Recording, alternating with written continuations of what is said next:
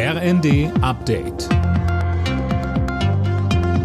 Stündlich neu auf den Punkt informiert. Ich bin Philipp Rösler. Guten Tag. Aus dem Hubschrauber hat sich Bundeskanzler Scholz einen Überblick über die Hochwasserlage im Norden Niedersachsens gemacht.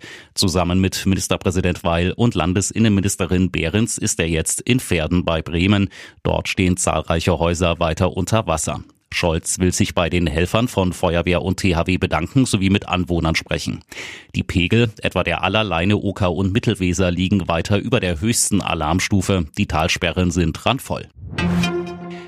Zu gegenseitigem Respekt und Zuversicht im neuen Jahr ruft Kanzler Scholz auf. In seiner Neujahrsansprache sagt er, viele pessimistische Prognosen seien nicht eingetreten, die Inflation sei gesunken, Löhne gestiegen. Und weiter? Unsere Welt ist unruhiger und rauer geworden. Sie verändert sich in geradezu atemberaubender Geschwindigkeit. Auch wir müssen uns deshalb verändern. Vielen von uns bereitet das Sorgen. Bei einigen sorgt das auch für Unzufriedenheit. Ich nehme mir das zu Herzen. Und zugleich weiß ich, wir in Deutschland kommen da durch.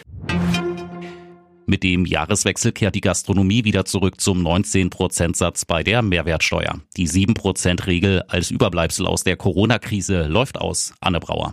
Ja, und der Branchenverband DEHOGA warnt vor einem Preisschock für die Gäste und die Existenz tausender Betriebe stehe auf dem Spiel. Viele Wirtschaftswissenschaftler dagegen halten die Warnung vor einem Restaurantsterben für übertrieben und die Rückkehr zum normalen Mehrwertsteuersatz für gerecht. Wer übrigens heute Silvester im Restaurant feiert, muss nicht damit rechnen, dass Schlag 0 Uhr alles teurer wird. In der Silvesternacht drücken die Finanzbehörden bei der Mehrwertsteuer ein Auge zu.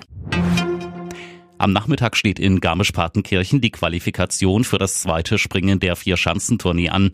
Nach seinem Auftaktsieg in Oberstdorf gehört Andreas Wellinger zu den Top-Favoriten auf der Olympiaschanze. Er liegt derzeit in der Gesamtwertung ganz vorn. Alle Nachrichten auf rnd.de.